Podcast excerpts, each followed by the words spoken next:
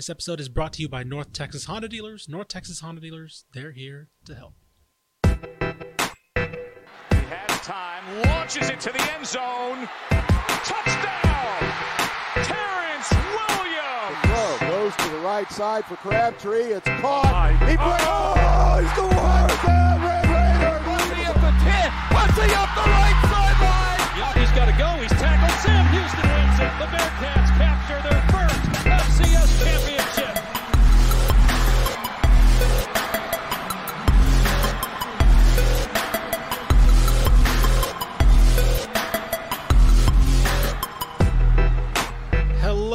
and welcome to the Republic of Football show that will not transfer after UTEP beats it.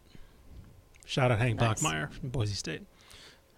Probably he probably transferred because the offensive coordinator got fired, but I like to imagine that it was because UTEP beat him. But anyway, I'm your host, Ishmael Johnson, the assistant managing editor here at Texas Football, managing editor of Texas Basketball. Sitting next to me is our college football insider, Mike Craven. Mike, what's up, man?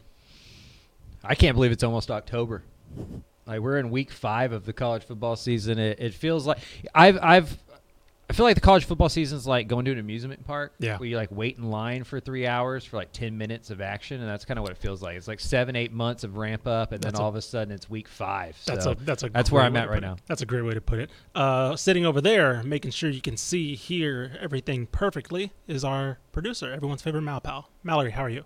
Good to see you guys. If you're nice, I'll show you if you're nice. Oh, all right. I'll, I'll let I'll let you talk if you're nice. I was about to say, like, you're just gonna keep the camera on you As as I'm talking. nice. Yeah. whole time? Shut your mic off, and I'll be like, okay, so this is what Ish is saying. Right, Just right. completely flip the story here, just dictate what I'm saying to everybody else. literally. on today's show got a couple headlines you know unfortunately is a lot of bad news not really some good news um, we got some injuries and of course a, a game that was moved to sunday we're gonna have some sunday college football so for those of you that don't like the nfl there you go you're gonna have a little dosage of that uh, i'll start off with that actually because it is the more timely news SMU UCF is moved to Sunday because of hurricane concerns out at UCF. Of course, Hurricane Ian is out there and is expe- expected to make landfall. Uh, sad this weekend. I just say Now. Oh, now, right now. Okay. Um, like I said, that's you know. Uh, being in Texas, we don't have to worry about that unless it hits the Gulf. So, you know, that's something we I haven't exactly paid the closest attention to. But fortunately for UCF and SMU, their people do pay attention to that. So they have moved it to 2:30 uh, p.m. or sorry, 1 p.m. on Sunday from 2:30 on Saturday. So uh, and also some behind the scenes there. Our recap will be up Sunday regular time. And be sure to look at the website for Craven's recap. He'll give his thoughts on the game. We're not. I know trust us, we know that Sunday is NFL time. We're not going to hold a podcast till five, six o'clock when you're already having, you know, fully consumed NFL Sunday and waiting for Sunday night. We're just going to, you know, we'll talk about the game probably next Wednesday a little bit if we want to, and but it's also a chance for you to go check Craven's written thoughts on it. So we'll have a regular podcast recapping the rest of the games Saturday, uh, up Sunday. Un- uh, some more unfortunate news. Uh, two guys pretty key to their teams now out for the year. Uh, we'll start with one for Texas A&M. Ainias Smith. Um, this one looked bad in the moment, and it turns out he is actually out for the year now. So A&M potent- loses their most reliable target, at least on the outside, or I guess on the inside uh, for slot receiving. Yeah, Craven. Um, A&M's offense seemed like a two-person show, and now one of them's out. So what happens to the Aggie offense now? Can they make the whole plan out of De'Von Achane? You know, that's that's Probably basically their only goal right now. Uh, it's tough. You know, they were already struggling passing the ball. They've really struggled to pass the ball outside. Everything's kind of been to slot receivers, tight ends, running backs out of the backfield. You take away Ainias Smith, now that puts a lot more pressure on the young wide receivers there, like Evan Stewart, Chris Marshall, to really step up and become number one guys. Mm-hmm. I do feel like it's going to be De'Von Achane against the world for Texas A&M. They're only averaging 53 plays a game. They're only been in the red zone six times in four games. Mm-hmm. They've already been struggling on the offense with Ainias Smith. You take away their best weapon, and it figures to be even harder. Yep, another guy out for the year. And unfortunately, it's another heavy hitter too. Like injuries are never great, but it's also it's also more significant when he's the leading tackler and one of your best defenders. Derek Parish for Houston out for the year as well. Um, Houston already struggling this year. He was a, a first year team captain this year, and man, he had five sacks, eight and a half tackles for loss, and I believe he got injured in the second quarter against Rice. I mean, Craven, this is a team that needs consist that needs to find consistency, and he's somebody who you would have looked to to give you that and to maybe elevate his game a little bit to help everybody else on the defense that's been struggling to really balance out. I mean, what's his loss mean? Because now Houston's again, their defense has not been what we expected this year. I think it's a huge loss for this team. We Houston goes as that defense goes. We talk about Clayton Tune a lot, Nathaniel Dell a lot, but even last year, that defense was responsible a lot in a lot of ways for that 11 game winning streak to close out the regular season. Derek Parish was their best defensive player, mm-hmm. bar none. Um, anybody who watched that week two loss to Texas Tech knows how valuable he is. He had 11 tackles, four and a half sacks, and six and a half tackles for loss in that one game, which is still one of the craziest stat lines I've ever seen in college football. So, uh, a huge loss for them. They've been really bad on third down. Yeah. And so to lose your best pass rusher and a guy who's so good against the run and the pass can only hurt them even more going into the AAC play. The game on Friday night against Tulane is super important for this Houston program. what surprises me or what what kind of makes these injuries even more intriguing is they're with pro it, it didn't happen to to tech or tcu right? Tech programs that are kind of on the upswing right? There are programs that are either on the downswing or like at a very at a hinge point of their season right? And so now and it happens to be on the sides of the ball that we're confused or kind of have most questions about right? A&m's offense and houston's defense. And it's almost like a this is going to be kind of i mean we mentioned jimbo fisher's coaching job right? His uh, program building ability. We're kind of having to see that even more now because he take away one of his, his second best weapon on offense. And then for doug belk somebody who we still think is one of the best young coordinators in the game now you take away his best player and it's like okay well get this defense playing right.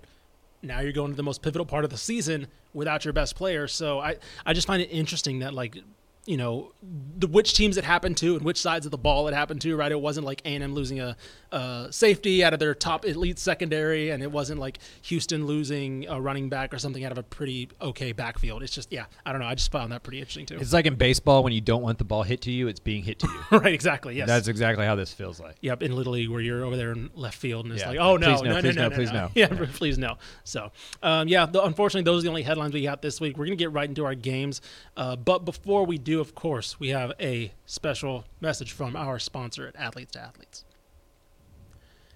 Every high school athlete wants to play on the big stage. Every parent wants their child to be the best. But is making your target list of schools based on top 25 rankings really the best strategy? What about academics? Location, coaching style, financial aid? There are many factors that should be considered when selecting a college program outside of on field performance. Our friends at Athletes to Athletes have put together a recruiting guide centered around providing a broader, more holistic perspective about what your college experience could be. Complete with checklists, do's and don'ts, key strategies, and much more, this 22 page guide covers everything you and your family should know as you walk through your college recruiting journey. For a limited time, Athletes to Athletes is offering this guide to, for free to our audience. Just go to athletetoathletes.com forward slash Dave Campbell today to download the free college recruiting guide. That's athletes, T-O, athletes.com forward slash Dave Campbell. Okay, we have games this week because the season's still on. So I don't, I don't know. I, I was trying to go for a transition there, and it didn't work. So uh, we picked our games of the week. Mallory Hartley, I'm passing the ball to you. Where are we starting first? Before we get started, Mhm. I have struggled so much with keeping up with what week this is of college football because we're in week six of Yeah. Texas high school football. Yes. We're in week five of college football, and we're in week four, Four of of NFL. NFL. Yeah. See, that's so Craven's job. It's I not had my to, job to remember that. I so- know. well, it's my job too because I have to make the lower thirds for this show True, specifically, and I have to, you know, make the the articles and stuff. So but I it's was, y'all's You just I just- one. I know, but it's just hard. You know, it takes a lot of brain power. Listen, but that's y'all's anyways, job. I let's just, let's I go just- ahead. And I just talk. I don't gotta. let's go ahead and I don't start even know off what episode with this is. Remember, you used to get mad at me because two twenty five. Uh, anyways, See, didn't know so that. So. so let's go ahead and start off with our top matchups of the uh, week five of the college football season. Starting off with Cravens, Baylor taking on Oklahoma State at home this Saturday at 2:30 p.m. You can watch it on Fox. Baylor favored by two and a half under over under set at 55. This feels like a Big 12 title eliminator game early in the year. One of these teams figures to be in Dallas to play against another team in the Big 12 championship game. This is a rematch of the 2021 Big 12 championship game. Mm-hmm. What I find interesting here is Oklahoma State hadn't played a conference game yet because they are off. Last Right. week. And if you look at their schedule, you know they've yet to be tested. They've they've beaten Central Michigan, Arizona State, who's already had their coach fired, and Arkansas Pine Bluff. So we don't know much about Oklahoma State. All we know is Spencer Sanders can be good, but Spencer Sanders can also be bad. Bad. Right. And so, which one are we going to get from that? I, I think if Baylor's defense can turn him over a few times, Baylor Baylor wins this game. But if we get the really good Spencer Sanders that shows up every now and then, I'm not sure if Baylor can score enough points to keep up with that Oklahoma State offense if it's churning at full speed. I feel like at this point you just flip a coin with Spencer Sanders. You know, like one week he does really well and you expect him to come out firing on all cylinders the next week, but he could throw four picks. When it doesn't always just go week to week. Sometimes it's drive by drive or quarter Exactly, by quarter or exactly. half by half. He's just always kind of been a Jekyll and Hyde quarterback, and that's kind of kept Oklahoma State back over the last couple of years Right. because he offers them so much upside. You can't bench him. Sure. yeah. but he does lose you a couple games. Right. And will Baylor be able to take advantage of that this week? We'll find out on Saturday. Yeah, I think you look at. Oak- I mean, to your credit, that bye week's really odd because you play Central Michigan, which I mean that was a lot of garbage time points. I think Michigan, Central Michigan scored like three touchdowns in the Yeah. fourth quarter. So like, sure, you don't want to count that close score as anything. Um, but then you look at it, Arizona State team that fired their coach, and then you have an FCS team right in Pine Bluff. So it's like Haven't been tested. Who exactly? Who have they been tested against? I think Central Michigan's. They don't have a win against the FCS, FBS. But yeah, they beat Bucknell forty-one nothing. So that's their only win. So I have no idea if you know Spencer Sanders. His numbers have looked good, and the criticism of him has been even against competition he should dominate. He hasn't. So the fact that he has he turned a new leaf, I don't know. But he's he's beating competition and he's looking good and he's staying clean against competition. He should have done. Yeah. But what happens now against this Baylor defense? uh, what what Blake Shapen do we get, right? Do we get the assertive Blake Shapen that we saw last week, where you're like, ah, that's why they sent Gerry Bohanon packing, right? That's why he was the guy that got the the nod late in the season, or do we see the one against BYU? Against granted, this isn't the same Oklahoma State defense, right? Jim Knowles has gone to Ohio State, so that's all that's all changed. But I'm I, I'm more curious to see about Blake Shapen and Spencer Sanders more than anything. This is going to be about the quarterbacks. This is going to be who wi- that's going to dictate who wins this one to me, in my opinion. Yeah. This is an this is an Oklahoma podcast this week because we're going to be talking about the other Oklahoma team. Ish's game of the week. Yes. TCU hosting Oklahoma this Saturday at 11 a.m. You can watch it on ABC. TCU not favored in this game. Oklahoma favored six and a half. The over under is set at 67 and a half. Speaking of awkward bye weeks, we talked about TCU Yeah. before that week three bye. Okay, we did not know what to expect heading into the uh, the Iron Skillet. Came out looking sharp last week. Only helped. undefeated team in the state. only undefeated team in the state. There you go. And when it comes to Oklahoma, we saw the blueprint to beat them last week, right? Adrian Martinez looked fantastic. I think Collin Klein called a great game offensively for them. That inside zone, they just absolutely got destroyed by Deuce Vaughn. I think that is the recipe. I think you have to run with Kendre Miller, with Max Duggan. I think we got to see a lot of the run game because I do. I think Oklahoma's been okay against the pass this year. Like they haven't been. They haven't. Again, it's early. We'll see what's really what really these teams are about. Basically, in the next month or so. But I'm feeling confident that TCU can have an avenue to win this game on the ground. I think we've seen that that Garrett Riley can call a very effective run game last week, especially. Um, and I think that's where Oklahoma can get got. Like Kansas State, Adrian Martinez was able to throw the ball because Deuce Vaughn was just gashing them with that inside zone. And then once uh, late in the game, Adrian Martinez pulled it and like took down for like a 30 yard run down the left side late in the game. And I just I just think that's the recipe right there. Yeah, this is going to be a pointsy game. I, I did the Craven Bets segment earlier with the Texas Football Today folks, and this was one of my bets, the over here, just because I think both offenses are going to have a lot of success. Dillon Gabriel's been excellent. He's been fantastic, just yes. tremendous. Already 11 touchdown passes. I think over a thousand yards passing through four games. So Mm. Awesome there. The TCU secondary is weak. Mm-hmm. SMU had some success through the air last week. I- I, feel like Oklahoma's going to score plenty of points. But on the flip side, this isn't yet the Brent Venables defense Right. that we feel like it's going to be Sure. they're able to get got. You know, the Kansas State scored 40 plus points on them. TCU is as good offensively as Kansas State is. So Max Duggan's been excellent through three starts. He's going to continue to start even with Chandler Morris all the way back. It, it feels like it's going to be his until if or when he messes up or plays a bad game. I think it's his job writing it out. This one to me is all about that running game. Yep. If they can continue to run the ball with success, they don't have to throw the ball 45 times a game. And Oklahoma's not good enough to stop both. If you can get one dimensional, Oklahoma could probably pin their ears back and come up with some schematic things to make it tough on TCU. If Kendre Miller, that offense can keep running the football, I'm not sure TCU can win, but I definitely think they can stay in this one, and I definitely feel like it's going to be a high scoring game that kind of comes down to which quarterback commits a mistake. Yeah, I don't think Oklahoma's as bad as SMU's run defense, right? I think SMU finished uh, after last week. They're 107 EPA per rush uh, defensively. Oklahoma's not that much. They're 78th, right? So not awful. SMU was pretty bad, and last week's probably going to skew that a little bit. But Oklahoma also is not very good against the run. So I think I agree. Kendre Miller has to be kind of the guy, and then late when Max Duggan starts pulling that read a little bit more, that's where I think that's going to be. Um, that's where it's going to be a big factor for me. But yeah, I, Pointsy, 100%. I don't see TCU being able to slow down this offense. We're going to find out if that TCU front seven's actually better this year. Sure. They played really well against SMU, but is that SMU, right? They're losing their center from last year. Their running back game's not the same without Ulysses Bentley. Oklahoma can run the football. Dillon Gabriel's been excellent. We'll see what that front seven looks like under Joe Gillespie's defense this week. Yep. All right, let's round out our games of the week with my game of the week, which is Texas A&M traveling to Mississippi State this Saturday. Uh, you can, at 3 p.m. You can watch it on SEC Network.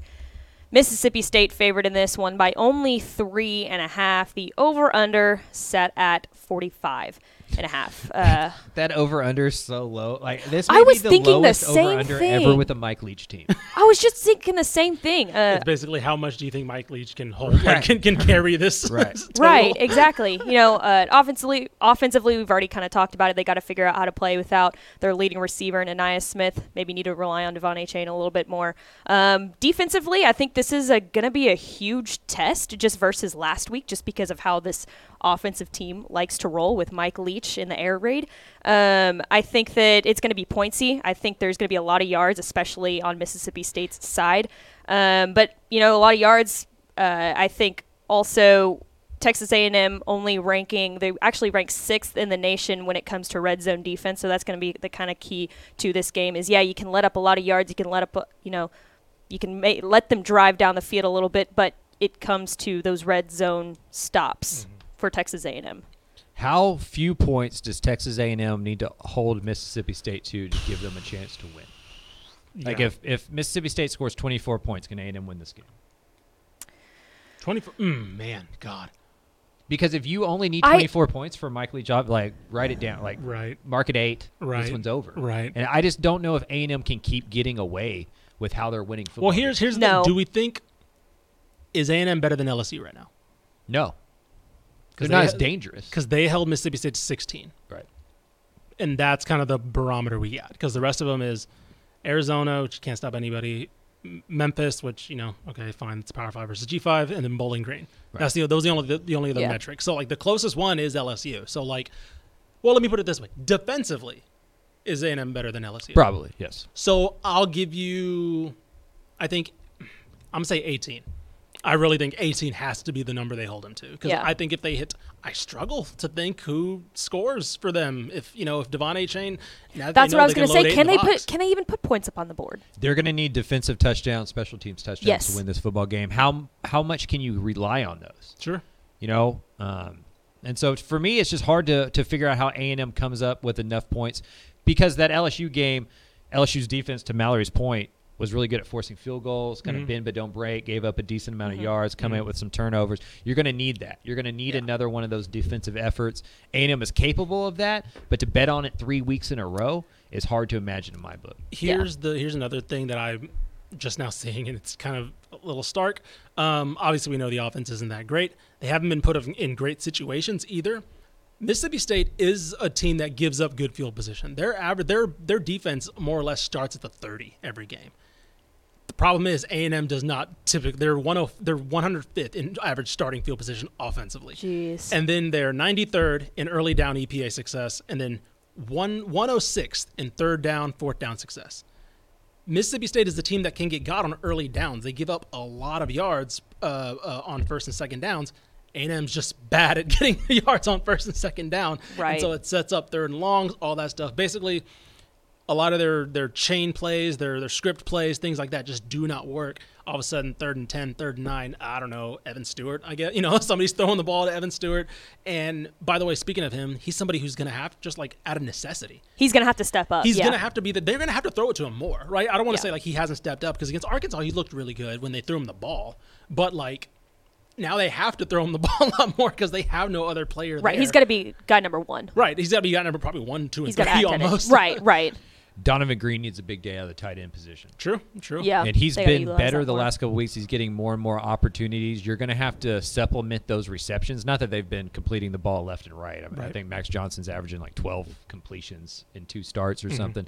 So Donovan Green, though, another true freshman. Yeah. You know, like they're gonna they're gonna need these young guys to step up sooner than they figured they would. But this is why you go recruit a thousand five stars. Sure. You know, and so we're gonna figure out how good that 2022 recruiting class really is Yep. quickly. Yep. Very much so. All right. Let's move on to our lightning round. But now we're calling it the wide zone. Let's go. I don't oh, love remember whose this. idea that was, but No, it was, I think it was a Craven. good Yeah, it was Craven. Give I think it was his credit. Craven. Yeah, it was. Well, that's why I said I don't know whose idea it was, but Craven, congratulations. Thank you. You Thank have you. made Thank up you, the new Mallory. segment title. Up first, let's Career go. highlight for me. I'm gonna clip this for you. And I'll, I'll send it to you so you can have it. You can put it Send on your it to resume. my mom. you can you can trans- Got credit on the translate, shoulder, yeah. transcript it or Hey, whatever. Mom, put it on your look at me, I made it. I could have thought of a cool title. Anyways, let's let's start off with the first game we have on this slate. Houston hosting Tulane this Friday at 6 p.m. You can watch it on ESPN. Houston only favored by two and a half. The over under set at 54 and a half. This is gonna sound crazy. I feel like if Houston wins this the game, nine and three, eight and four, 10 and two, still on the table, a trip to the American Conference Championship game, still right there in front of them. Yeah. I, th- I think so. They I mean, lose this game, six and six won't shock me. It feels like a wheels fall off if they're two and three, and just not off to a good start in the American. That's the only thing holding this ship together right now. Right. Is the idea of we can put the first four games to bed, we can still go win an American Conference that is wide open. Mhm.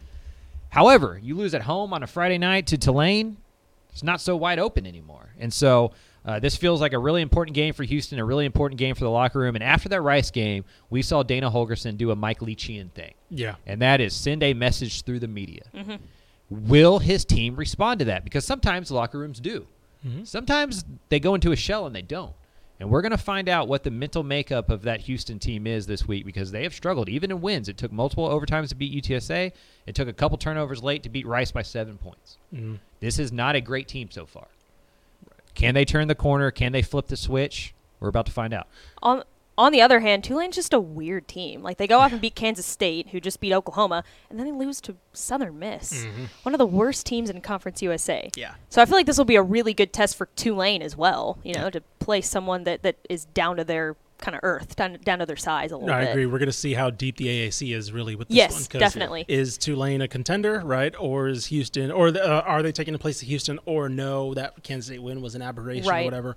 Um, I agree. I think this is this will dictate how Houston's season goes. Obviously, they still have a tough game against SMU later on down the line, but this gives me a this gives us a good barometer of where to measure them. Right? Are they playing in? The, are they competing to play in one of those big bowls, or are they? Is it Gasparilla Bowl, right? For for uh, wherever the AAC's secondary ties are with their bowl barely bowl eligible teams, because if they rattle off this win, like before SMU, this is a decent stretch for them, right? If they Right. win this one, Memphis solid, but not Memphis that we're used to. Navy, USF, right? If they can rattle off a four-game win streak going into SMU, okay, boom. Now we're like you mentioned. Now we're talking in terms of nine, uh, eight wins, things like that. And it's not the season we envisioned, but it is still a very solid season for how you want to maybe kick off your last year in in the G5 or um, so yeah I don't know. I'm excited to see this though because Tulane that win over Kansas State obviously looks way better now. Yeah. and after they beat Oklahoma so I'm curious was that defense something? Because I think Kansas State was held to under four and a half yards a carry on 40 attempts on the ground. Like they shut down the running game for Kansas State so we'll see. Well, who's, who steps in for Derek Parish? Do we know? I mean, D'Anthony Jones has to have a bigger role. Uh, Nelson Caesar, guys like that are going to have to step up. Nelson Yeah. Caesar had a he returned the fumble for a touchdown that kind of won that game Okay. for Rice. So you know they're still going to get after people. Yeah. You know, that defensive line is still one of the strengths of the team. Mm-hmm. You're just losing one of your best players, and now that hurts the depth. What do they look like in Yep. the third quarter? What do they look like in the fourth quarter? How do you do the rotations? And so. Um, yeah, when you lose a defensive lineman like that, it, I think it it, imp- it impacts everybody else because now your second guy has to be your first guy, and your third guy has got to be your second guy. Uh, we'll see how they're able to handle that against a team that can be pretty physical and can challenge them in that w- in that way. Like from a depth standpoint, who are they? Yep. Yep. Yep. Speaking of a game that got more interesting last week, Mallory, what's next? Another Friday night game. UTSA traveling to Middle Tennessee State this Friday at 6:30 p.m. You can watch it on CBS SN. UTSA favored by 4, the over under at 63 and a half. I wanna This know- is a fantastic quarterback matchup too, by yes. the way. Yes. Fantastic quarterback battle. I was gonna say I wonder what this line was gonna be before they beat Miami. yeah. Like yeah. beat my. By the way, beat Miami's butt. Like that was It's not That was that was, was close. 14 point score, or whatever. It did not feel like that. Miami had no chance of getting back in that game. yeah. UTSA's wide receiver trio Nasty. are averaging Nasty. combined 100 yards each per game. Nasty. Like Zakhari Franklin is third in the conference with 98 yards receiving per game. The first two are Joshua Cephus and JT Clark. Like so, they basically have three receivers averaging 100 yards per game. Frank Harris has been the best quarterback in this state. The defense is getting better and better. Here's the problem for UTSA: they're beat up. They didn't just lose two of their first three games; they lost around 12 players from their two deep that didn't play against Texas Southern, and they're not sure how many of those guys are going to be back against Middle Tennessee. It's a road game; it's on Friday night. Jeff Traylor's kind of doing this uh, like Lou Holtz thing. Yeah. you know, like ah, I don't know what we're gonna do. I don't know how we're gonna do this thing. You know, they beat Miami. We're missing so many guys. Like we're just we're just trying to get there. Oh, you we're know, just like some we're good old boys what- playing with the wind, you You know? know, we're just you know what are we doing? We're just getting a plane ride out to Tennessee. We'll see how it goes, type of deal. yeah. We'll see how much depth is there at UTSA because they're going to need it on the offensive line, defensive line, and, and that secondary is going to be tested. Middle Sure. Tennessee had, I think, like four passes over 60 yards against Miami. Yeah. It was something insane like that. That quarterback is They're gonna have to Mm-hmm. make them work for it because that's out of the realm for Middle Tennessee State. They hadn't had a 60 yard pass play since like 2019, and then they had four of them Yeah. against Miami. Is that just a weird aberration or is it not? Because this may not be like to like, but that Army team came up with some big plays through the passing game against UTSA secondary. Sure. We'll see if it's more like they were against Houston, where they limited those, or if it's more like Army, where Middle Tennessee can get those shot plays. Because if they can, UTSA is going to lose this game. Yeah. Mallory, talk a little bit about the the gospel of Chase Cunningham. He's really good. Let me let me read you some of his stats just on uh, last week's game. He completed 16 of 25 passes, 408 yards, and four touchdowns through the air. And he also rushed for 29 yards and one touchdown on the ground. So he's he's legit. Like this is he looks very good. And this is gonna be a fun like just quarterback game. Oh, like sure. you get to see Frank Harris and Cade Cunningham. I think that both of them are. Ca- Oh, Chase Cunningham, not Cade Cunningham. Chase Cunningham. Chase Cunningham. I'm Cade thinking of I'm, I'm, I'm thinking of basketball. Yes, Pistol. Because, yeah, I'm Um, thinking of him. But yeah, Chase Cunningham, fantastic uh, quarterback battle here. I think some people were confused at the the extension Middle Tennessee gave Rick Stockstill in the offseason because it was like, ah, they're kind of like you know they're kind of like middling. They were they've always been fine. Count me in that book. Yeah, exactly. I- I, I mean, was like, sure, what? you know, you was like, okay, I guess you're cementing yourself to being a six, seven win program. yeah. You know, okay, they could obviously the season's still long. They could win six, seven games again, and people look confused at it. But I mean, that win last week was awesome, and they look like they're going to be a real contender in a Conference USA that's still very much. It's uh, so up in the air. open. It's very Both these teams open. could win it. I West, think- throw Western like, UT Kentucky like in I will say this week with UTSA, like right now we can probably pencil in the favorite, right? UTSA. Mm-hmm. But after that, right? Who like this is why this game is interesting to me because like we think Who's Middle playing Tennessee. UTSA right? Exactly. in- in Who's conference playing with? UTSA up top? Because it could be Western Kentucky again. It could be You know, I don't know, right? Yeah. And so this week's going to be like if UTSA comes out and smokes Middle Tennessee, is like, oh, okay, I definitely don't know who's going to be. that was just a weird this year. enigma. I need to say this before we move on. Miami's not good. They're really not. Yeah. Like, Like, it a. not bi- It's a good. good. It was a good I win watched just them for in person the week before. Yeah, that's They're true. It's, not oh, Anna. good. It's the it's a good win in terms of like when UTEP beat Boise last Yeah, week, right? it's a helmet But game. we, yes, exactly. But they're bad. They are They're not very good. they are very They're bad. They're good. offensively in particular awful. Awful. Tyler Van Dyke is not a good quarterback. A&M so- should be embarrassed. They only won that game by eight. fair enough. Yeah. I don't disagree, disagree with that. so. Yeah. All right, let's move on to Saturday. Texas Tech traveling to Kansas State. This is going to be a great one. Uh, at 11 a.m. You can watch it on ESPN Plus. Is that right? Yep. Yeah, it's That's wild. That's wild it's to me. Weird. Uh, Kansas State favored by seven and a half. The over under at fifty-seven and a half. Both coming off massive wins last week. If you want to know, yeah, if you want to know which game was unfortunately left off of our game of the week, it was this one because we could have easily added this one to the game. Yeah, we could have- yeah. Um, this was the one, the odd man out. Of course, there's only three of us, so you know we had to Pick we're and gonna choose. yeah, we're gonna see. Like Kansas State obviously looked really good. I think they got the game plan absolutely right against Oklahoma. I mentioned Collin Klein calling a, a still weird Collin Klein's an offensive coordinator. I, I hate it. Yeah. How's it feel to be oldish? That's awful. Welcome hate to the it. club. I remember Collin Mallory Klein. will be there one day. I remember Uh, Collin nah. Klein running that awful offense for Bill Snyder, and I forgot what bowl they made. The Orange Bowl, I think they made that year. Anyway, When uh, Mason finds a head coach somewhere, Mallory's going to be like, ah, man. I remember watching him back in my day. Exactly. but uh, but he called a great game against Oklahoma, and I think I'm interested to see how that offense rolls into week two, right? How and how Tech's defense game plans against that, 'Cause Which now- has been better. exactly, which has been a lot better. And now, do they look at that Oklahoma game and say, all right, we knew Deuce Vaughn was, you know, other than Bijan Robinson, the best running back probably in the Big 12. Now we see Adrian Martinez really kind of finding his groove in the Big 12 and at Kansas State. Okay, now we got something to worry about here, right? We got a dual threat offense. We got a guy who, and Collin Klein, who knows how to run the ball with a quarterback, right? That's what he did in college. I'm fascinated to see if Tech wins this game. Then it starts getting a little louder, the hype for Tech, right? If they lose this game, okay, now it's another NC State, bring them back down to earth after last week's big win. If Texas Tech wins this game, the amount of national articles written about Joey McGuire are going to like quadruple over the week. Like we're going to reread our magazine feature story seven times uh, over the next couple weeks if Joey keeps doing this. His post game speech after Texas, Stuff of legends, He's the man. Man of the Stuff people, man. Just- Man of the people. the country's going to find out this comes through Lubbock, Texas. and he said it with such confidence that you're like, okay, Yeah. You know, I 'cause believe you- it. Matt Wells says that. Cliff Kingsbury, says, even Mike Leach says that. We all roll our eyes. Right, You right, know, right. Joey's like, well, man, they could do something. I was out about to say. man."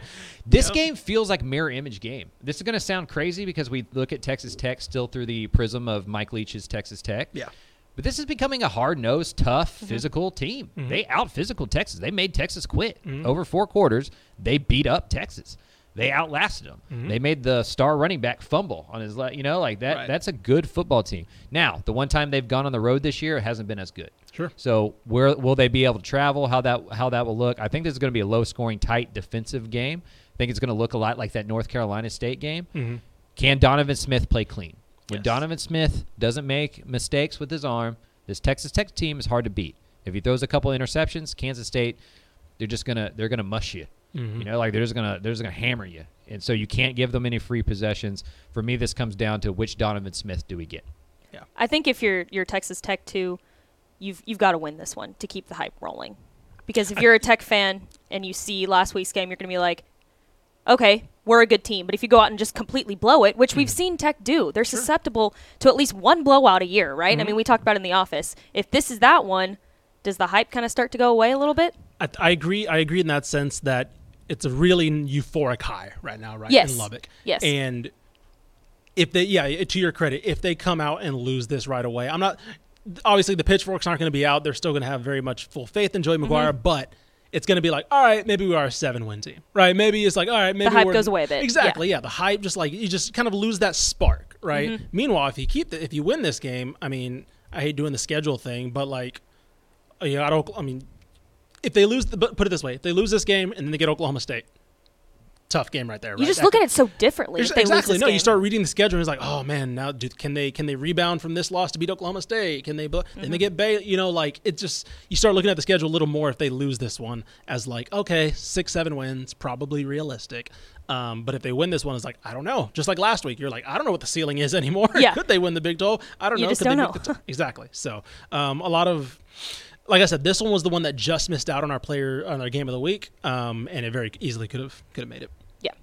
Yeah. Let's jump to Sunday. How Let's often can it. I say that when we're talking about college football? SMU playing UCF. I'm surprised they didn't swap it around, like UCF traveling to SMU instead of SMU going to Money. UCF. Yeah, well, I guess that's true. that, that shuts me up right there. I yeah, understand that's, now. that's a good point. Like, I mean, You because know- I mean, I, th- I know some teams did that during COVID and all that. Like, That's what I was think UNC thinking. did Right, during right. I feel like if they were staying in the same conference next year, they would have done it. That's a Ooh, great that's a point, really but good they point. they can't be, there can't be a reverse back. Sure, That's sure. a SMU good good can't point. go like, well, you can come here next year and we'll make up that money and That's your home good point. venue next year. Like UCF still needs that home game. They would have just lost it completely if because you're Yep. not playing SMU next year. Are they gonna put the, are they gonna put the Golden Knight in the middle of the in the middle of Ford?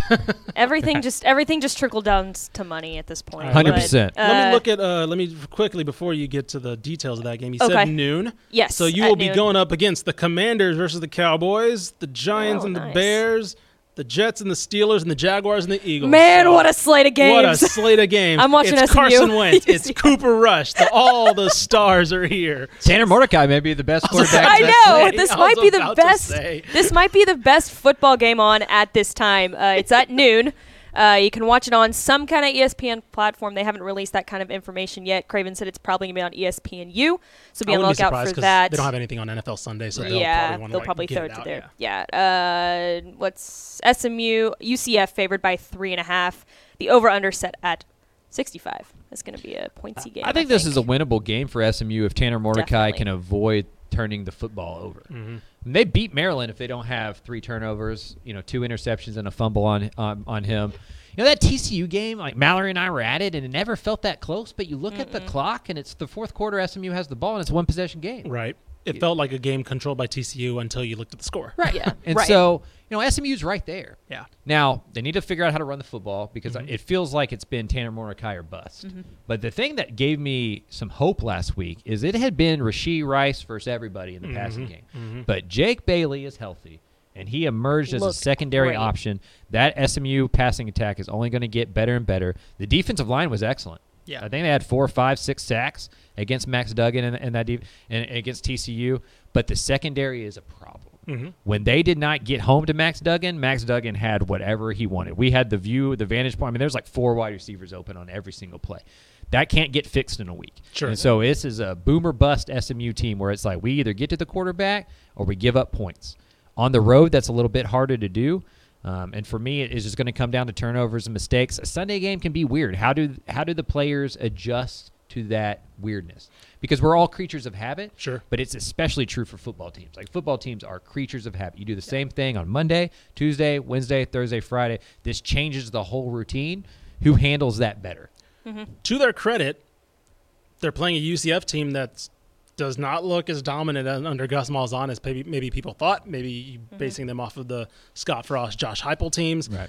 They're not very good through the air because, of course, Gus Malzahn typically that's what he wants to do. Option A and B is run the ball first. So this might be the right team to match up against. Uh, they have not looked the cleanest. They beat a pretty they beat a Georgia a bad Georgia Tech team 27-10 kind of unconvincingly really. I think they needed 10 points in the fourth quarter to kind of put that one away. John Rhys Plumlee's not been great throwing the ball. I think he had 43 passing yards in that game against again a bad Georgia Tech team. Uh, he had he threw for over 300 against Florida Atlantic, but you know Florida Atlantic is kind of all, looking also pretty bad too. They lost to a pretty average looking Louisville team. So like I think this isn't this isn't the you know, we used to categorize Cincinnati, Houston, UCF up here, right, in this big category with the AAC. It's not that UCF team, I don't think, right now. It's looking like more a team that maybe SMU can see a little switching of the pecking order this year. And I think this is the opportunity for them to do it because this is I think this is a this is a potential SMU blowout win. Like I really think if they get on top 14 nothing, then you start seeing weird stuff with Gus Malzahn trying to get back into a game. I don't know if I trust that defense to be able to slow SMU down to where like, oh yeah, they can, you know, UCF can rattle off 20 unanswered or something like that.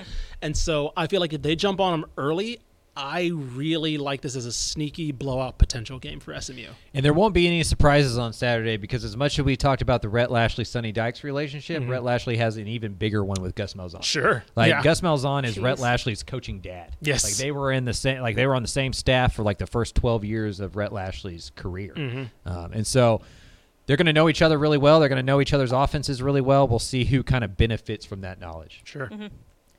Let's jump back to Saturday. Texas hosting West Virginia at 6:30 p.m. You can watch it on FS1. Texas favored by 9. Over under set at 62. The big question: Do we see Quinn Ewers back? Uh, Yep. Of course, Steve Sarkisian's rolled out the the dog and pony show of suiting him out, having him work out, then not play. um, I think he was More, I think that reason was I think he was about. If I had to presume, this is me not reporting, this is me speculating. I think he was like 60, 70 percent. Yeah. And I think that it was more of a, bec- so we don't have to throw Charles Wright out there. if Hudson Card's hurt, here he is as an emergency break glass in case of emergency uh, quarterback. So I think he, I to your credit, I think you called this too. We see him this week because you don't want to throw him against Red River. Obviously, it's not confirmed yet, but I think if we do see him, we'll see him this week because I don't, like I said, he's he's not going to throw him against Oklahoma and say, "Have fun, kid." You know. And I don't s- think he starts either. I was gonna say we're probably gonna see two quarterbacks because Right. this West Virginia team is is bad. I think they mix in Quinn Ewers for a couple series. Sure. Yeah. Just to kind of give him, you know, maybe the third series of the first quarter or something. Just see how he is, and then maybe you just let him keep playing. Sure. Um, you know, if Hudson Card's hot, maybe just let him keep going as well. Give uh, Quinn one more week to kind of rest that shoulder because it's his non-throwing shoulder. The worry is, what if he, he's going to get hit again? Right. And like, and how that's does the, he that's the handle that bracing pain? shoulder Right. almost Yeah. whenever you're getting hit. Yeah. Right. Texas's defense has to get off the field. Yeah. They played against 100 snaps against Texas Tech last week. They were bad on third down. They were really bad on fourth down. I think I think I want to say five of Texas Tech's scoring drives had a fourth down conversion in them somewhere, hmm. and so they're Yeah. going to have to get off the field. They were Sounds out. You know, it was 100 snaps to 60. You're going to need to see more Bijan Robinson. There's no reason Bijan Robinson doesn't touch the ball 20 times. Right. Mm-hmm. I don't care if you have 25 plays. Give him the ball. Mm-hmm. Um, that Wildcat formation needs to be better, or just scrap it. Sure. Mm-hmm. Right? If Hudson Card isn't healthy enough to play wide receiver and go run a route, don't even do it. If you don't trust a former four-star quarterback out of high school, Rashawn Johnson, to throw it at all, just don't do it. Mm-hmm. Just line up there and hand them the ball. You don't have to get cute. Texas should win this game easily. West Virginia's not any good. Mm-hmm. The problem is West Virginia scores points. They've scored 30 points every game this year, even the ones they've lost. So Texas Tech's de- or Texas's defense is going to be up against it. Who are they on third down? Who are they on fourth down? And how do they respond to the adversity? Yeah. You know, everybody was ready to like turn the page on Texas and be like, "Man, you only lost by one point to Alabama. This is the year you're going to key up. You're going to be good. You're going to be squashed. They they shut the door on UTSA. right, Kind of end like that. here we go. Yep. Texas turned. They've learned how to win. Yep. They, they got a better locker room culture. Then they blow another ten point deficit in the second half. So. They're two and five in one possession games under Steve Sarkisian. I don't know if this is going to be a one possession game, but it's on the. ro- Or I think it's at home. It's at home. It's at home. Um, you should, should have the a win. crowd. Like everything should be going in Texas's favor. But sometimes the week before Red River, it gets weird for the Longhorns. You overlook it. and you have to avoid that because you can't. You can't. You can't go into next week at two and three. Right. You go into next week at two and three, and this is looking at another five and seven season. For Right. I agree. I think to Mallory's point, this West Virginia West Virginia team's not very good. They had a big win against Virginia Tech, who also does not look very It's good. bad. uh, then they got they were one of the early victims of Kansas, and then they got uh, they got beat by a Pitt team that looks Isn't okay right now. They're fine, fine. They're yeah. yeah. they're fine, but they don't look like the Pitt team of last year. Obviously, after losing Kenny Pickett. Um, so yeah, I mean, this is a if you're Texas and you give Neal Brown and this West Virginia team that this was a team that we presumed would have a new head coach in 2023, right? If you go and give them a nice little gold star win like this, and all of a sudden now we're having conversations about, oh, Neal Brown 2023, is he coming back and all that? Like you mentioned, that just spells disaster. Yeah. I don't think it'll happen. I trust this offense. I trust the way they've been playing defensively. I, I don't think West Virginia is good enough to keep No. drives down the field and make them really tired the way Tech did. Um, I don't think they have the playmakers to do that. So I feel comfortable about this one. I think there was the right opponent before Oklahoma. yeah. We'll see. But like you mentioned, weird things happen before Red River. Yep. If yep. you're a fan of football in Denton, Texas, you might want to watch this game just to get a peek of that offense. I'm just going to leave that. I'm just going to leave that there. Yay. All right, let's talk about America's team. Rice hosting UAB Yo. this Saturday at 6:30 p.m. I just caught on to on that. ESPN Plus. UAB favored by 10. That's all right. Still America's team. Over under set at 51 and a half. Hoot. Uh. Hoot. I'm calling it now, Rice. Let's let's Like get as it, a man. win or just to cover?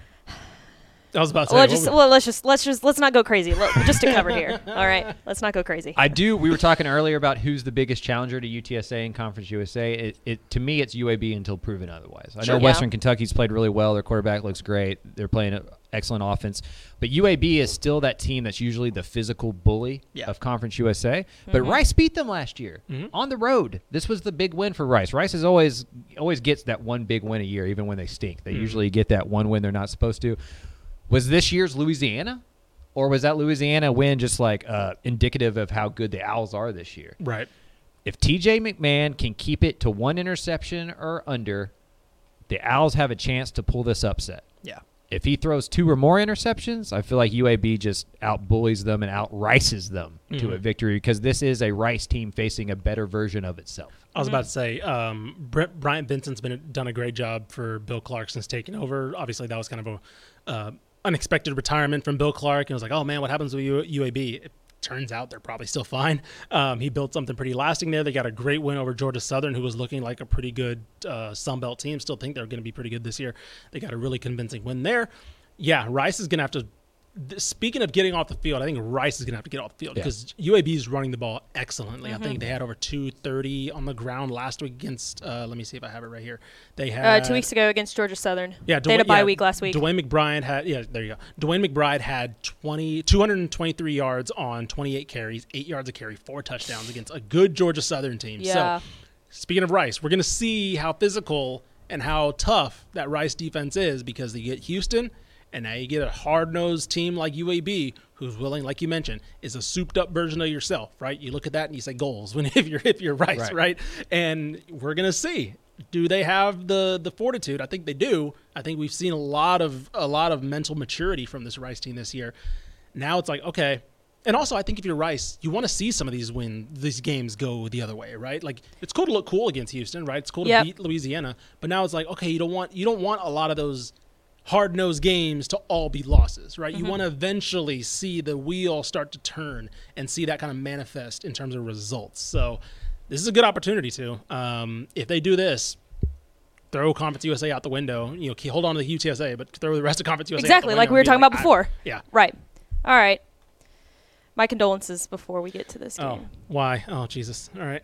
Texas State traveling to one of the best teams in America right now, G5 teams, James Madison, this Saturday at 12:30 p.m. ish. You can in fact watch this game on ESPN Plus if you ever I so wish unfortunately to. Uh, be watching this game. James Madison's favored by 22 and a half. They're so good. The over/under set it. The uh, only 52, solace I can take from this game is that James Madison is exempt from the Sun Belt Championship game because they are a transition team. You're like, ah, this doesn't count. yeah. well, well, it counts against Texas State, unfortunately. Um, but this team's good, man. this team's really. They spanked what- Middle Tennessee in their first game as an FBS program. They, you know, beat Norfolk State, uh, a form, another FCS program, and then they beat App State last week after App State had one of their biggest wins ever against Oklahoma, uh, uh, Texas A&M. They are scary, and I hate it. I hate it. I don't have much for this one. This is uh this is just one of those like I mean, I guess you just try to keep it close. I don't even know. Like, they're I- the what- At number- what least is- maybe try and cover. You James know, if you're Madison Texas is the State. number one rushing uh, defense per EPA. right. They're the number six defense in terms of echo rate. They're the number 28 defense in terms of passing. I mean, they're so good. They're s- they're number one in terms of third and fourth down success against 18 percent Okay, if, I think I'd take James Madison win the American. Yeah. right now. I mean, probably. right now, I mean, they'd win any G5 Conference USA, conference. They're- probably. Oh, dude, G, Conference USA, they'd run away with Yeah. the thing, lap the field. Like, they're the best G5 team in the country right now. yeah. they're definitely playing like it. It's And so for Texas State, this is uh you just got to hope for some good stuff early and see how it goes. I was gonna say, if you're if you're a. Texas State fan, what can you look for in a Texas State team to maybe get excited about, or what what do you want to see at least happen? If I you're think it's a like State UTSA fan? versus Texas in the first half. sure. Be creative, close, be yeah. aggressive, go out and play some football. And you know you're going to lose, but in the second half because Yeah, they're yeah. more talented and deeper. That's fine. Mm-hmm. That's the kind of stuff happens. Uh, but go try to win this game. Yep. Don't just walk in there and be like, "Well, we're about to lose by There 40 points. Here we go." I'll relate this back to Texas programs and things like that. Look, I think James Madison is the perfect blueprint and sim- in similar fashion to Georgia Southern, to Appalachian State, to teams like that, as opposed to teams like maybe an Old Dominion or a UMass that make the jump up. The reason why this relates because obviously Sam Houston's moving up next year. You have the infrastructure, you have mm-hmm. success, you have the ability and the resources to say, okay, now we're moving up. Right Yep. now we're comfortable to say like you're not making some leap of faith and hoping it comes together and try to fix the plane as it's going through the air, Texas State.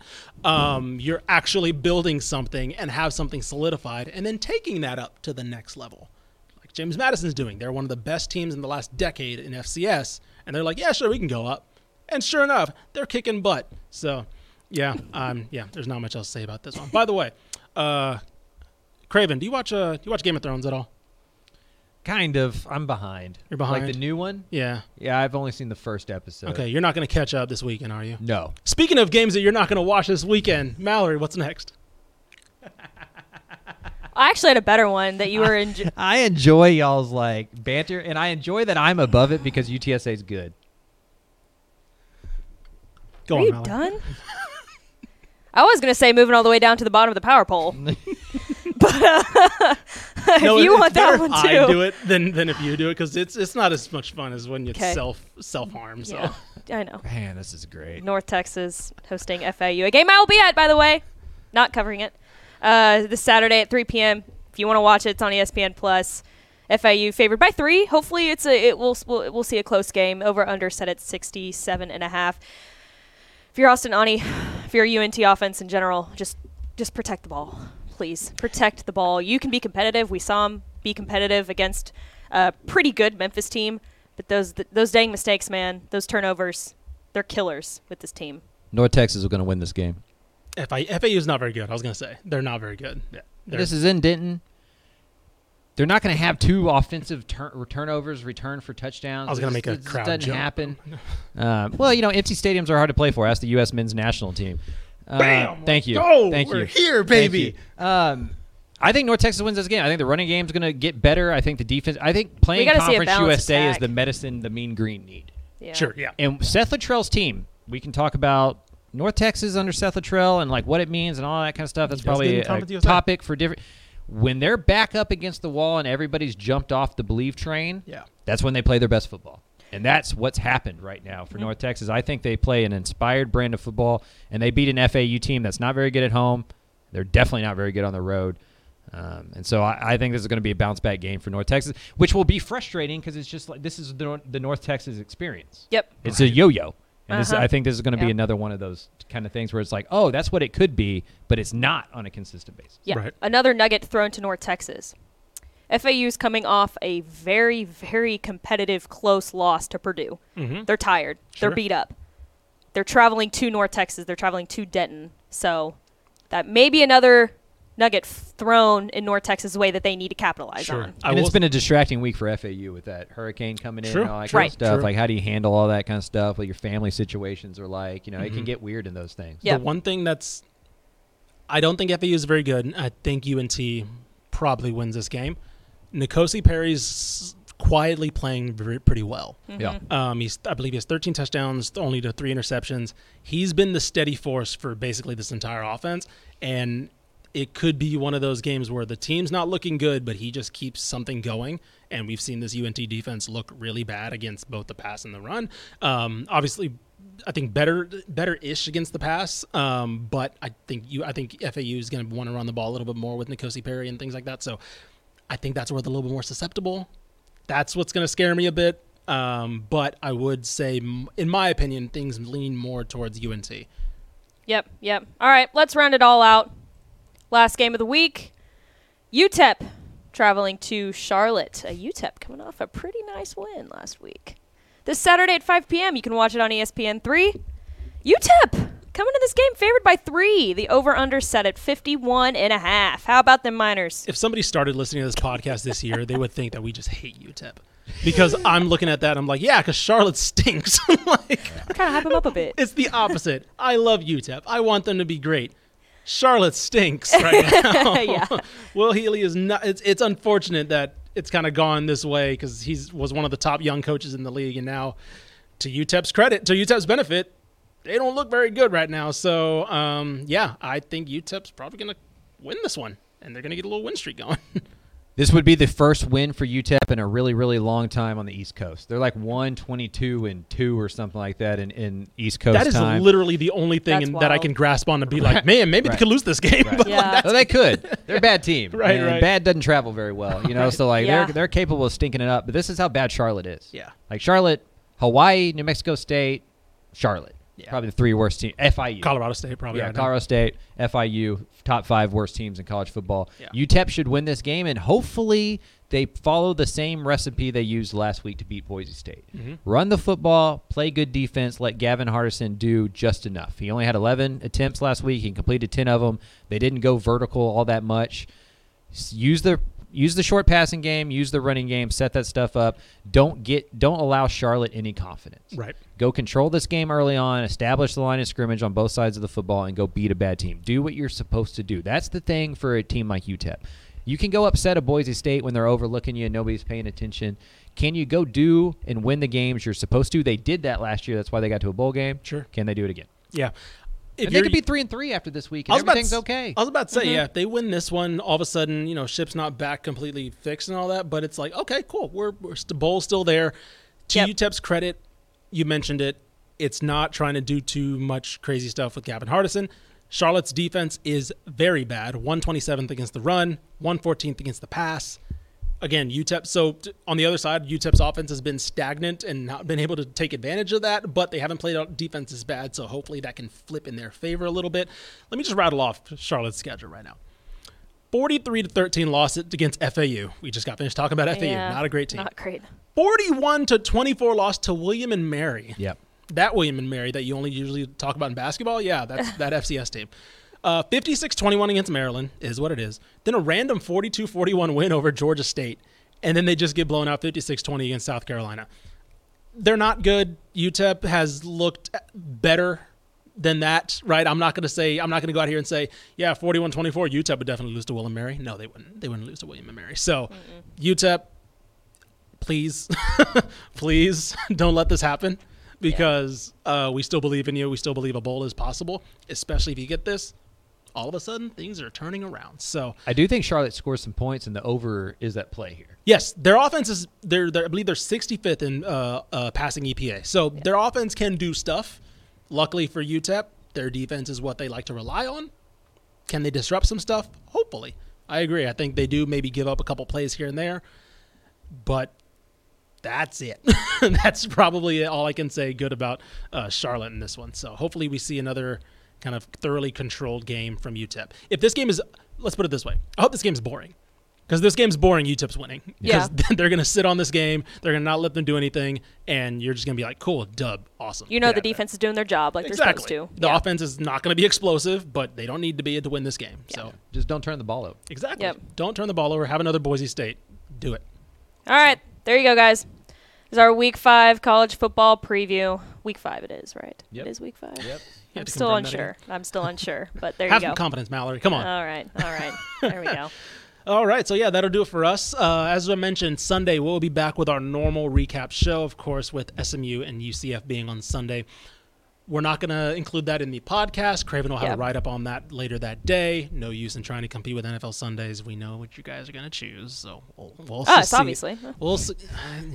Look, Mal- Mallory, we'll talk off air. I got some things to tell you about American NFL Sunday. Let me enlighten you real quick. That's when I go to the grocery store. It also, also Yeah. Um. Anyway, so yes. That's been the thing. Living in DFW. oh yeah. Everybody. You know, every, yeah, it's like, oh, the Cowboys are on. I'm gonna go to the grocery store. I don't need to watch Cooper Rush. I watch college football every day. My God. All right. So anyway, oh yeah, I forgot Mallory's uh, unfortunately. Are you a Cowboys fan? I am. Yeah, I grew up. How up did here. I not know that? Yeah, Yeah, I'm a she Cowboys grew up fan. here, unfortunately. Yeah, that's unfortunate. Yeah, you don't get to choose. North Texas? You don't get to choose much if you're North if you're Texas from up here. and the Cowboys. Have And, uh, some, and Michigan enjoy State, man. Yeah, let's go. yeah. You need to practice some- some self love. Need some happiness in your life. I do, man. I do. Like, it's a, it's a wonder that I'm sitting here right now, all smiley and like talking about these good like Protect your UTSA teams mentals. and stuff. Yeah, exactly. seriously. Protect your mentals. Give don't me a watch week the off. Cowboys. I'm Yeah. kidding. That's the that's our motto. Protect your mentals. Don't watch the Cowboys. Um. Anyway, I'm a Titans fan. I shouldn't talk. So, with that being said, uh, we'll talk about probably that game Wednesday during next year next week's show a little bit more. Um, but with that being said, we have interviewed 12 of the eventual 13 future FBS program head coaches. Shout out Sam Houston State and Coach K.C. Keeler. Coach Jimbo Fisher, please give us a call. Go Rutgers.